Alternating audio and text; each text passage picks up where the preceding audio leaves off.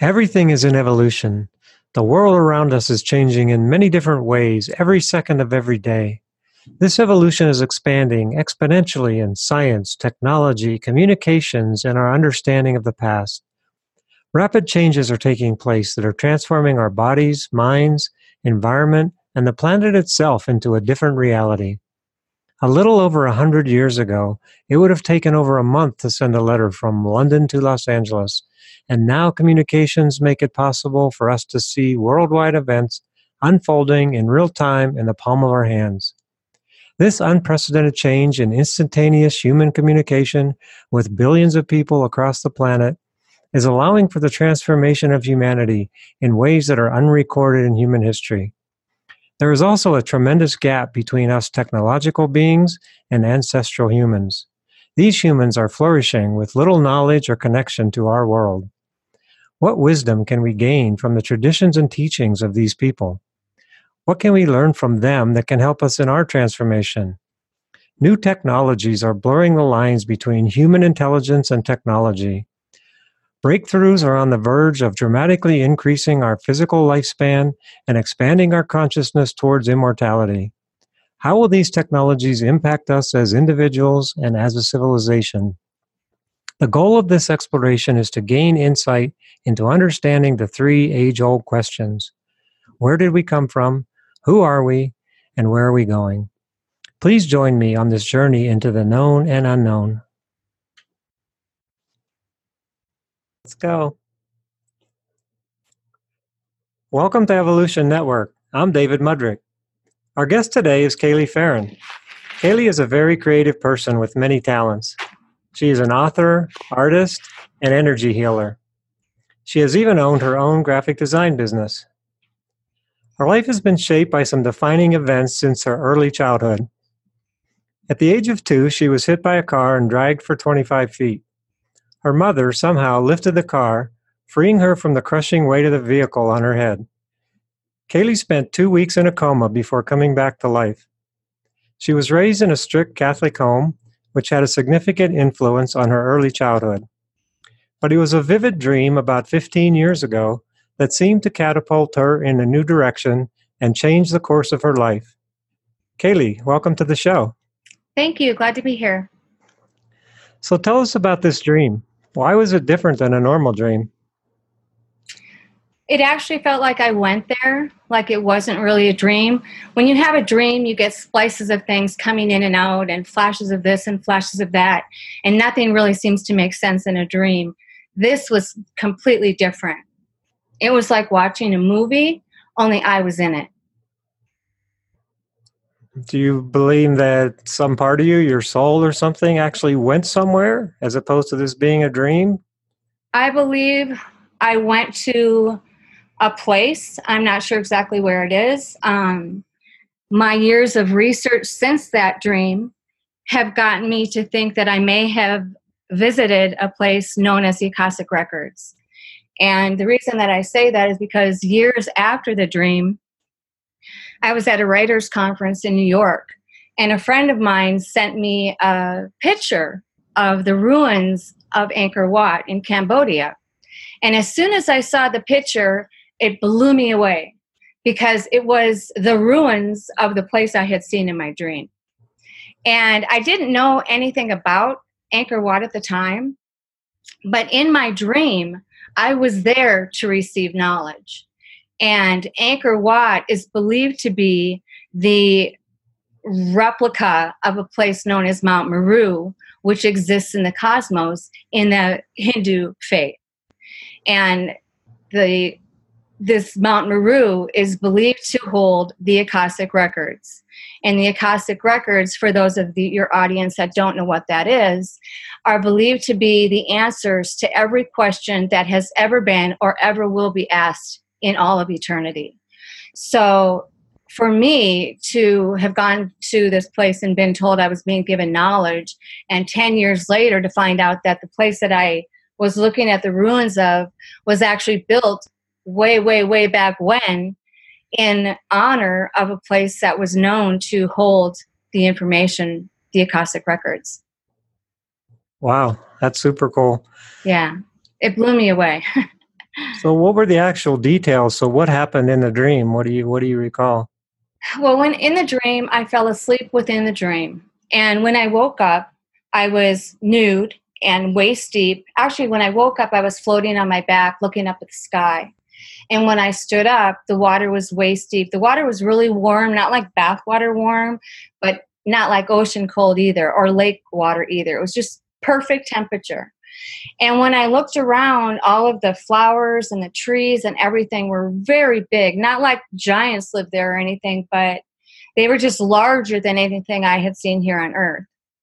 And the colors, and I'm an artist, so I know colors, and it, the colors there were unbelievable. Like colors I had never seen before. It was the most beautiful place I'd ever seen. And when I turned around, there were there was this castle, and the steps going up to the castle were extremely steep and high up. And at the time of the dream, I was very afraid of heights.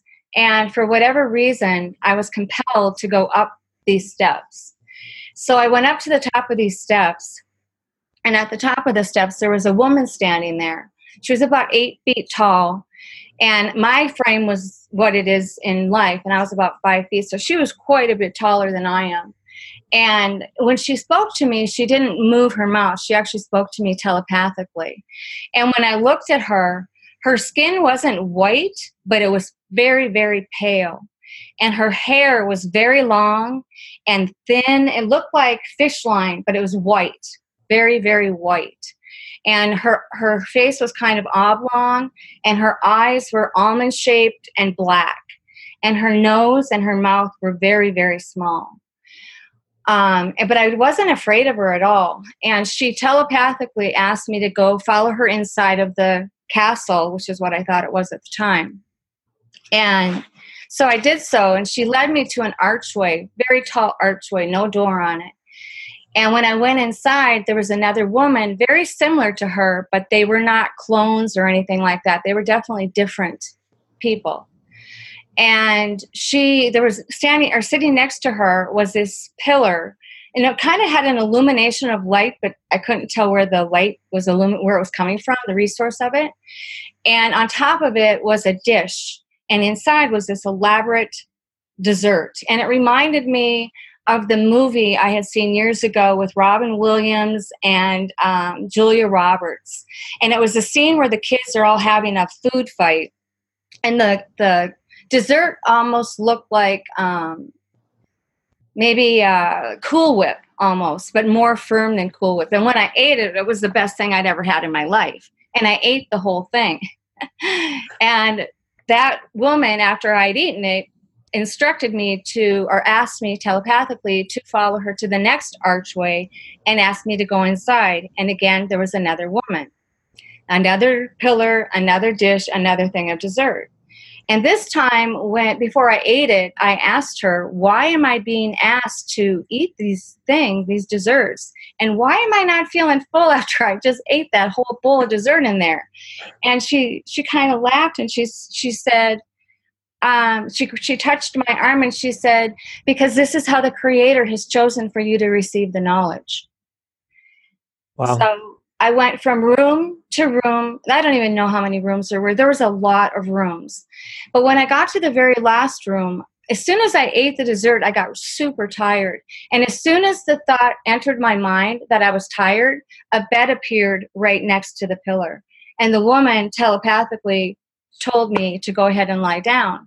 And when I woke up, I was in my own bed and completely blown away by the dream I had just had. I wrote 15 pages about that dream. And at the time, I said that that dream was going to be in my first book. The, the principles behind the dream were going to be in my first book. And whatever that meant, I didn't know. Wow. So 15 pages from the dream. Right. I mean, for and me, I hadn't start I hadn't started writing yet. so that for me was like, wow, 15 pages after waking up out of sleep. yeah, I think that's But it was very vivid. Very vivid. I mean, I remember it in detail all these years later. Yeah, just yeah. listening to you describe in detail, I mean, uh, it's like I'm there again. I see it again. Yeah Yeah. Even like to the detail of the building itself. When I went to, um, and I really started looking closely at the architecture of Angkor Wat, of the um, ruins there, it looks the same as what my was in my dream. But in my dream, it was all white marble, very uh, shiny, polished white marble. But the carving type stuff looked the same, which I was shocked by. And then the other thing that really shocked me, after I got the picture, I'm like, okay, now if this thing is surrounded by water, I'm going to fall out of my chair. And guess what? It's surrounded by water. yeah, it was just pretty shocking. So, how did you feel after this dream? Did you feel anything different? Did you think well, different? What kind of do you think you got some kind of knowledge? Like, what was it? Did I have no idea what knowledge I got, but what it did do to me is it catapulted me into uh, uh, years of, of reading and educating myself on the various kinds of religions and belief systems out there to try to find where I fit in because I did not fit in with the beliefs of Catholicism. It just didn't it just didn't register within me. So I was in search of where I fit in. So what would you say were you religious or spiritual person before this dream? What was your life like before that? What were you? Well, I uh, I always did not feel that uh, what the Bible was teaching me was entirely accurate, accurate because it just didn't jive with my beliefs but I do always feel that I've had a connection with God, a relationship with God, um, a very close relationship with God, I might add. So, after all your studies on different religions, uh, what kind of an insight did you get? Did you get anything that um, caused you to think in a different way after doing this research? Well, I would say that the biggest um, the biggest impact that a religion had on me to change how I look at the world, how I look at myself, how I behave within the world was Kabbalah, the Kabbalah. Kabbalah uh, Kabbalah Institute in California is where I really started doing my research. I'm not promoting that in any way, but their belief system is that when you go out into the world, you're out there, and whatever energy you're feeling or uh, experiencing you're that's what you're putting out in there the world for us all to experience. So if you if you want to have a good environment for yourself to live in you should try to keep yourself in a good mindset a good uh, frame of thinking. You should treat each other with kindness. You should be respectful. You should behave the way you want people to treat you. And in like that will change the vibration that we all live with them. hmm. interesting so you were a creative person and did art before this dream. Uh, did anything change after? Do you think that your uh, subject matter was changed anyway? Did you see anything uh, differently when painting? Um, for whatever reasons, I really was drawn to um, like American Indian culture and their philosophies so I, I, did a lot of research into that. Um, I ironically stumbled upon a Cherokee um, shaman here in Prescott. And she's actually the one just within the past two years that has really helped me find my direction in life and what I'm supposed to be doing. Um, I actually completed my um, nine rites of the Munay-Ki about almost two years ago. And what that does is it helps you um, tap into the energy field that we all live in. And it helps you help other people tap into it as well. So, what made you decide to train with this uh, healer and become a healer yourself? well, that's a good story.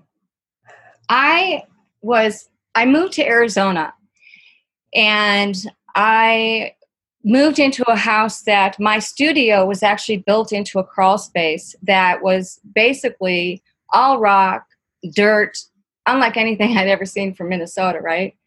But there was a mold issue in that home that I was not aware of.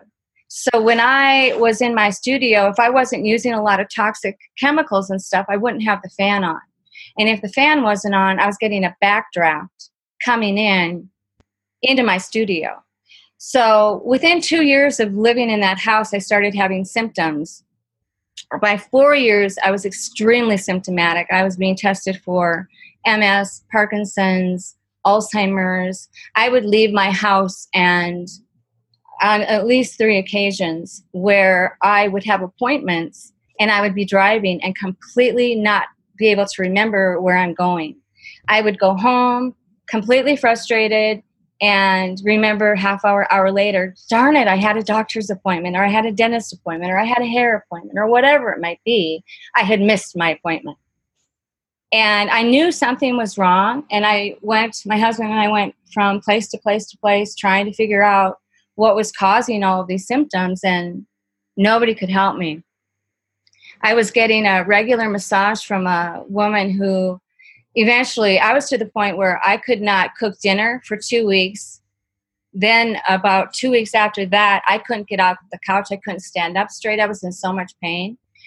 And my massage therapist told me that I needed to get in to see the, this Cherokee shaman and have a traditional shamanic healing as soon as possible.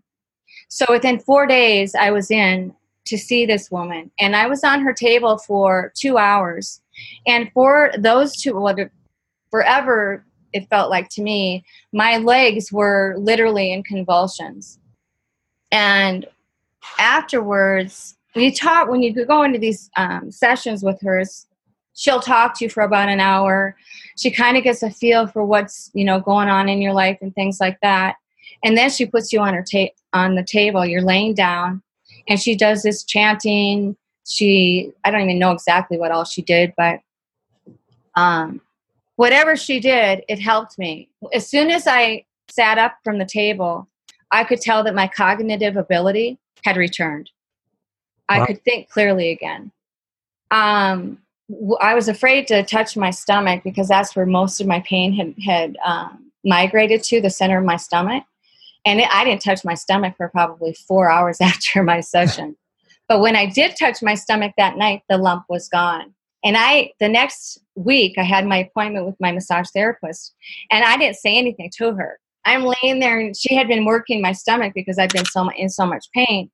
And I'm laying there, and she's working my stomach, and I'm and she's like working it, and I could tell she couldn't feel it. She's like, "Have you been doing something different?" I said, "Yes, I had a healing with Rebecca." So yeah, Rebecca Cute Hands changed my life, and I hope to be able to do the same for a lot of other people.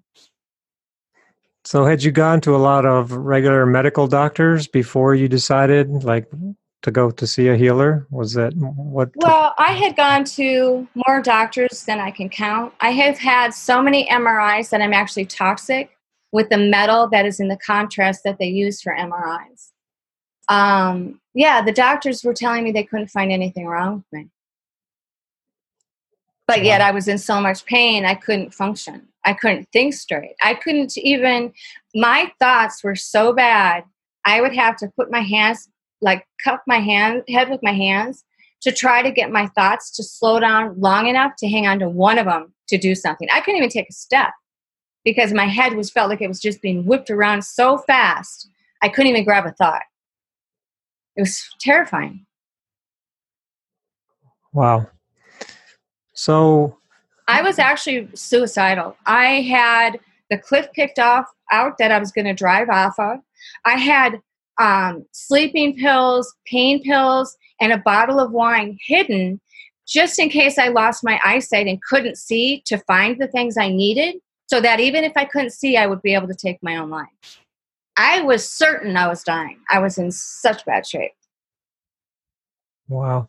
So, what do you believe? Like when you were in the depths of that state, do you believe that it was uh, all physical and that this healer uh, helped it go away, or what? What do you what do you believe the situation? Well, ironically, was? when I was there was a couple of doc, I think one in particular, that pretty much was trying to tell me that he thought that the stuff going on with me was in my head.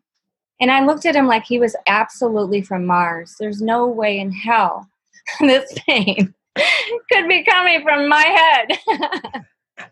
but after my healing, even though I do still have things going on, pain, you know, going on, I'm working on it. And I know that my medicine, my fire ceremonies, my meditation, and my connection with myself are going to get that to go away. So I do not believe that I have a, a medical condition that needs the medical community to fix it. I believe that I have stuff going on within my body that needs to be adjusted and fixed and worked on, but I believe that I'm capable of doing that myself now.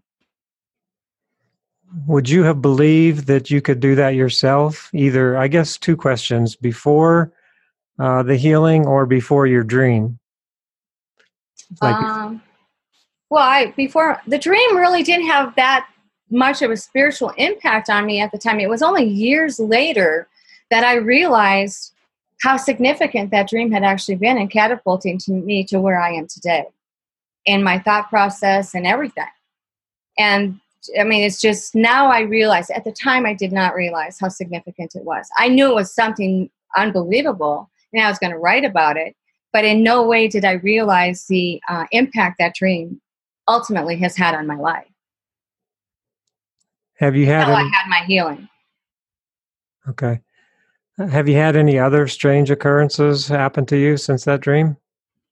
Well, after my healing, two days after my healing, actually, I don't know where it came from, but um, about a week and a half before this, a friend of mine from Minnesota had told me about a little girl who was 10 years old. She had leukemia and she was not doing well at all and the mother she was the mother was chinese and her husband was not this little girl's father the little girl's father had actually died a year or two earlier before the little girl got leukemia so anyway for whatever reason i was compelled to go into a telepathic state and do a smudging on this little girl to help her shed the fear and the energy of dying because I thought she was dying. That's what the doctor said. She was dying. So uh, that was my intention when I went in to try and connect with her in a spiritual way. But when I actually was able to connect with her, um, the story was quite different. She told me that, oh, no, no, I'm not going anywhere. You need to go back and tell my mom. She actually said, my mommy, that I'm not going anywhere. I'm not going anywhere. I'm like, okay so ironically when i did the smudging on her though and this is something i found out later and i've never done a smudging telepathically before since that time i have done a several but that was my first and when i did it and i don't know if your audience knows what a smudging is but you're literally starting at the crown chakra at the top of the head and you're trying to move all the energy down the body and out the feet so it can leave the body and let the person have space for the, the healing light energy to come into their body. So when I was working on Anya, there was like all this black sand stuff falling off of her, like masses of it. And I was just kept going and going. I got really hung up on her head for whatever reasons. And finally, when I got past her head, I was able to move relatively quickly, quickly down her body. But then all this black sand collected at her feet. And for whatever reasons, I was compelled to take my feather in my hand because I physically was holding a feather and I was, um, I had my eyes shut, but I had the feather in my hand. But my hand just started spinning in a circular motion. And in my eye, mind's eye, that black sand started to turn into white light. And it just became a super, super, super bright light. And when it, all the black sand had become white light, I brought it up to her crown chakra. And as soon as I did that, and as soon as it hit her head, the white light just started spinning down her body and up her body and down her body. So she was like cocooned in this white light. And it was amazing. It's such an emotional feeling. After that happened, I could barely walk. I called my shaman. I'm like, what the heck just happened to me? And she said, yeah, that's how it works. I'm like, what works? She said, Well, I told you when you were here that you're a healer. Well, you just did your first session, sweetheart. so I was blown away. So you didn't really know what to do. You just felt Yeah. that you could do this. You just somehow felt that this child I was felt that I could connect to her. I was just trying to go in and help her not be afraid to die, that her father was going to be there waiting for her, is why I went in. You know, to tell her, "Yo, your dad's going to be there. Same thing when I lost my sister. I was telling her, because I was sitting at my sister's bedside, I was the last one to talk to her before she passed. And I called everybody over and I said, it's, she's going, she's going. Because what I said to her was, Mom and Dad are going to be there waiting for you. You're not going to be alone. I promise you, you're not going to be alone. And within two minutes, she passed. So I did the same thing with Anya. I was saying, you know, don't be afraid. Your father's going to be there. And that's when she's like, oh, no, no, no, no. I'm not going anywhere. Well, to, to tell you what's going on with Anya now, she is cancer free. And uh-huh. it's an amazing, amazing story. I've kind of been brought into this family as a member of the family. It's, it's just been quite an amazing um, spiritual experience. And it's really given me the um, confidence in myself to do the medicine that I know I'm capable of doing, even though I'm not at the level that I want to be. I've got a lot to learn. I know that the mind and connecting with another can can be very very powerful. You can change a lot of things when you two get together. So you actually went to meet her in person? What was that like the first time? Oh my god! You know what she said to me the first time when I walked into her house? I almost fell over. At that time, she could only talk to me through the computer. She was still in a wheelchair and all that. She couldn't feel her legs yet. Um, she couldn't talk yet. And so she's talking through the computer and she said, Do you remember me? wow. I'm like, Of course I remember you, sweetheart. I will never forget you. Yeah, it was pretty incredible. Um, yeah. I've seen the family twice now. So yeah, they're amazing. Incredible story. Yeah, Yeah. just incredible. So let's talk a little bit about the accident with the car and you being in a coma. Uh, do you have any direct recollect, recollection of the accident, or is it just like what your family had told you? I have no recollection of the accident at all.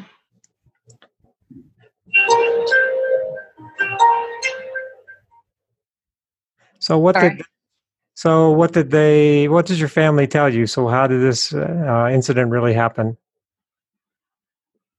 Well, my family tells me one thing because I'm not hearing it from my parents. The one I'm hearing it from is my sister, who's a year and a half older than I am.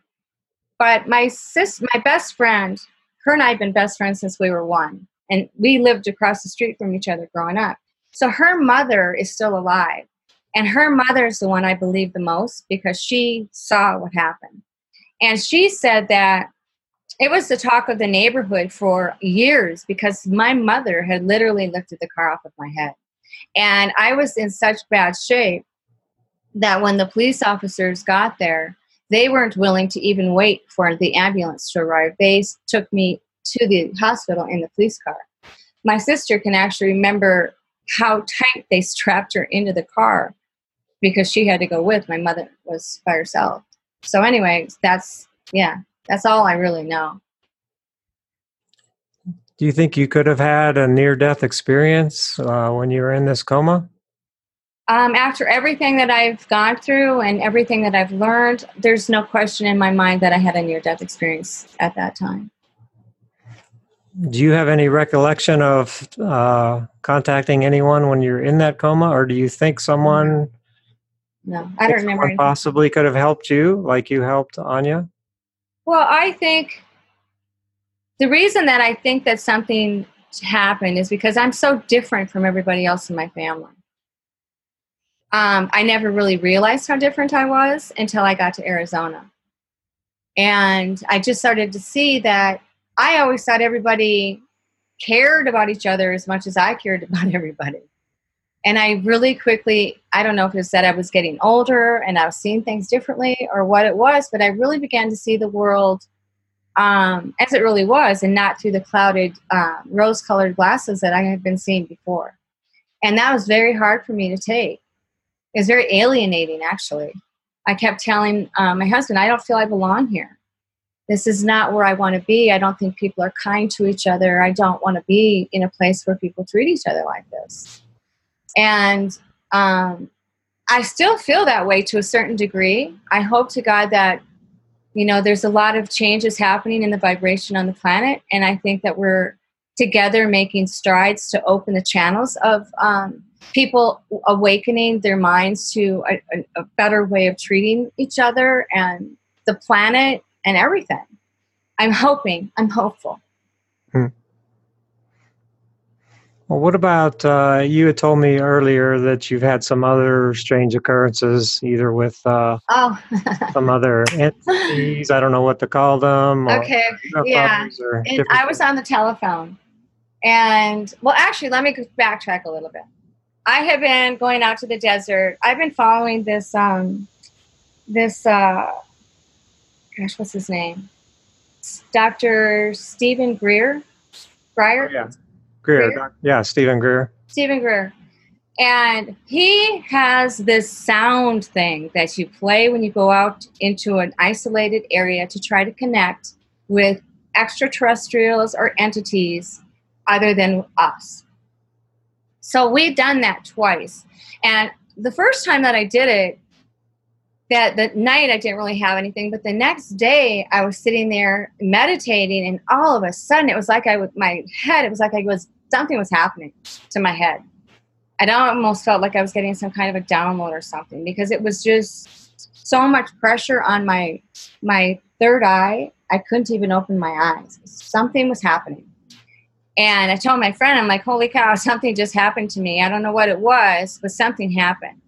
So we did it again. And that time it was more, when it happened, it was more that I was, um, not that I got that download feeling, but more that I had like a, um, a feeling like I wasn't really there anymore. I had left where we were.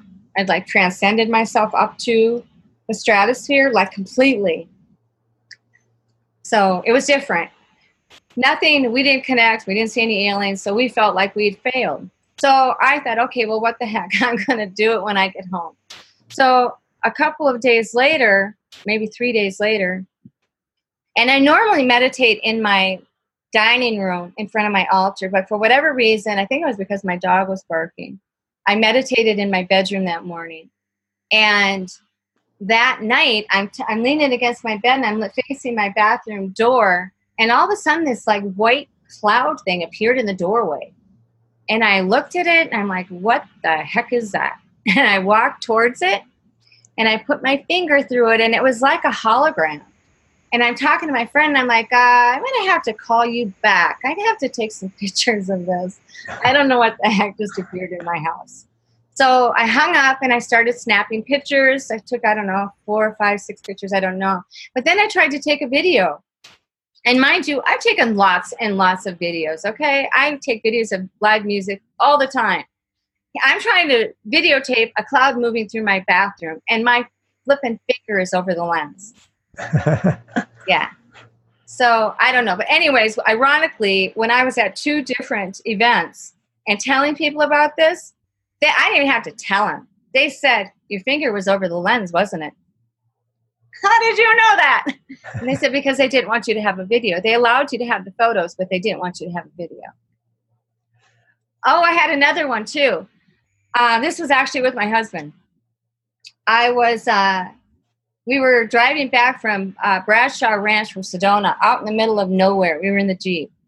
Super, super, super dark out. I was afraid to get out of the car. I was more afraid of like a bear or a mountain lion or something like that, not any alien type thing. But we were out there to see because there's been reported things at um, this Bradshaw Ranch, orbs and things like that. I didn't know about the orbs at the time though, but I knew that there was alien activity and the government had taken over Bradshaw Ranch and blah blah blah. So I was curious about it. But he never said anything to me about orbs, right? so I'm sitting there, he's standing outside of the car, and I've got one foot in his seat and one foot in my seat, and I'm through the sky skylight thing, sky roof thing. And I was kind of uh, facing to my left, talking to him. And all of a sudden, something white about this, bigger than a softball. It was an orb. It was definitely an orb. went shooting by me, super close. It wasn't. It wasn't um, thirty inches from me. I would say it was probably twenty inches from me. It was so close when it went past me, and I didn't say anything to him because I didn't want him to think I was a complete nut job. so we're probably driving 15 minutes later in the car, and then he starts telling me about these orbs. And I'm like, I just saw one. He's like, Well, why the heck didn't you say anything? I said, I didn't want you to think I was crazy. so I had that happen too. Oh, and then I had my girlfriend here visiting from Minnesota, and we were sitting, we just come back from a movie, and we were sitting out on my patio. She was smoking a cigarette, and all of a sudden she says, What the hell is that? And I look up, and there's like this star, looks like it's like bouncing from one point, and when it was dropping quite a ways too. And I'm like, God, what the heck is that? So I quick ran in my house and I got my telescope.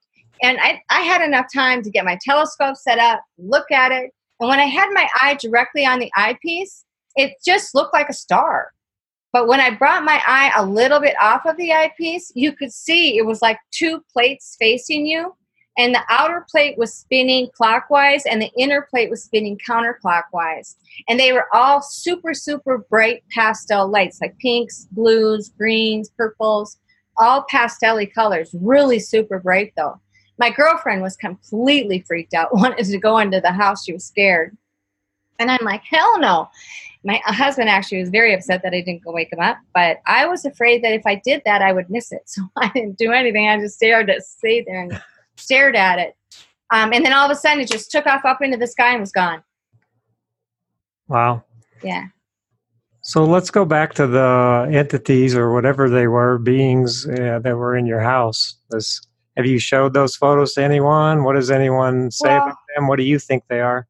Well, after the inc- after it happened, my house because I can really feel energy, good and bad energy. And after it happened, I literally felt like I was walking on lotus flowers in my house. The energy was so beautiful and tranquil and calm. And I was going through a lot at the time. So it was shocking that my house felt like that. But it did. So, yeah, it was amazing. And then the very next day, I had a session with a woman who is a empath. She can literally feel your pain and things like that. And I was telling her what happened. She said, I can feel the energy in your house. It's amazing. So she could feel it too the, uh, the next day.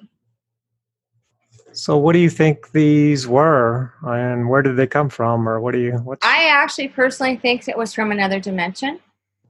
Um, I think it was a hologram. I think it was checking me out. I think it was checking me out for possible actual connection. Something in the future. Which so, i'm open to. I'm perfectly i want to help the planet in whatever way i can.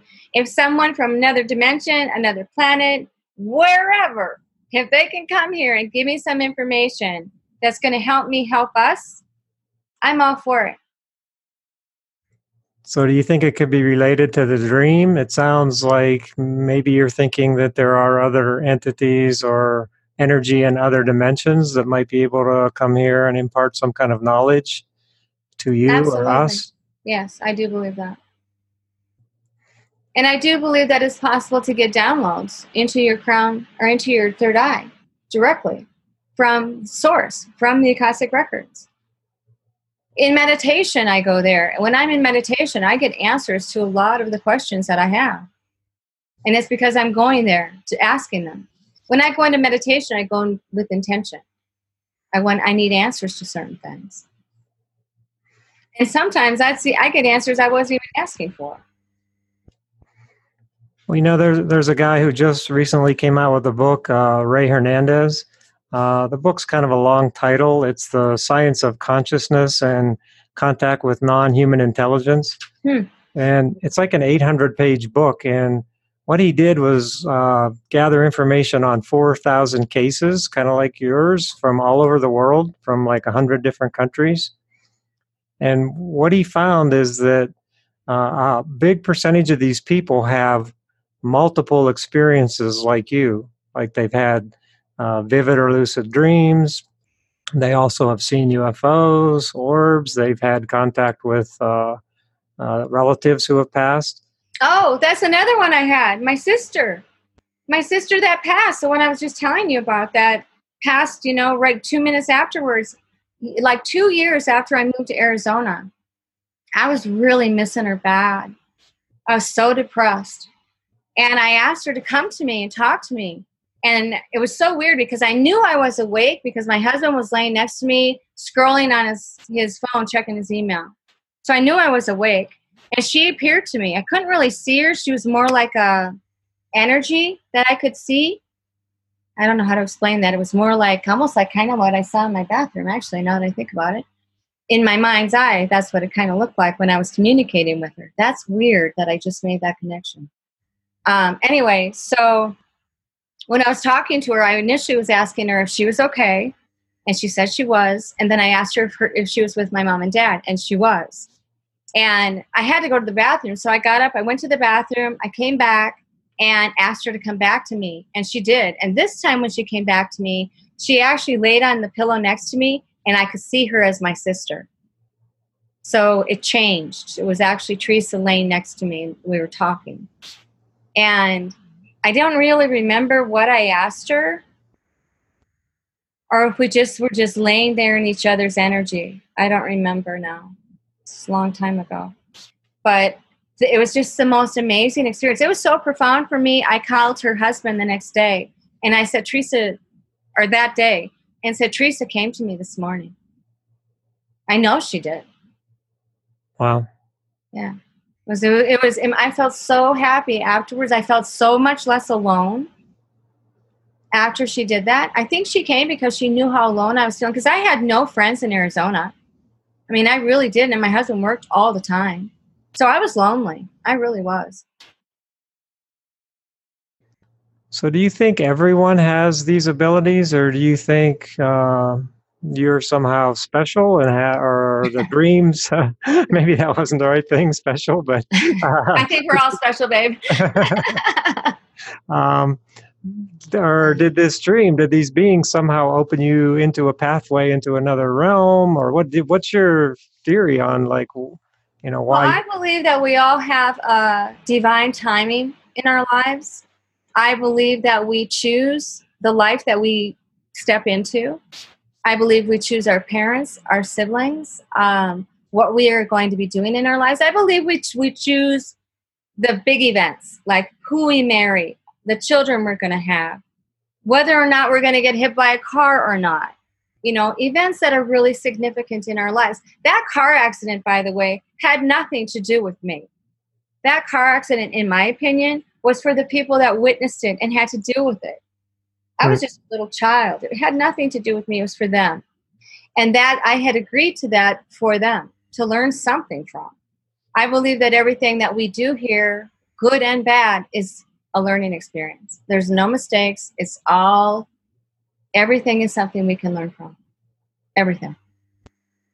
Wow. Yeah, that's awesome. Well, I've got one final question for you. So, what impact do you wish to have on the planet and the people here for the rest of your life? Well, if there's anything that I could advise everyone listening and to them to tell everyone they know and love and care about. Yeah, we're living in some very trying, stressful times, and it's hard to keep a clear focus on what matters to us. And I think that if we don't take the time to really connect with ourselves how are we possibly supposed to connect with the people around us? So, meditation is key. And I believe that if you start a, a, routine of meditation every single morning, every single night, if you can, at least once a day, it will change your life astronomically. Above anything else I could su- suggest for someone to do, it would be to meditate. Well, thank you. That's such great advice. Well, Kaylee, I truly appreciate you being on the show and best of luck to you in your pursuit of your dreams. Why, thank you. You too. I, I'm sure your podcast is going to be a hit. There's so many people interested in this topic. I think that once you actually start getting people listening and talking about it, we're gonna we're gonna change the planet. We really truly are gonna change the planet. Well, thank you again.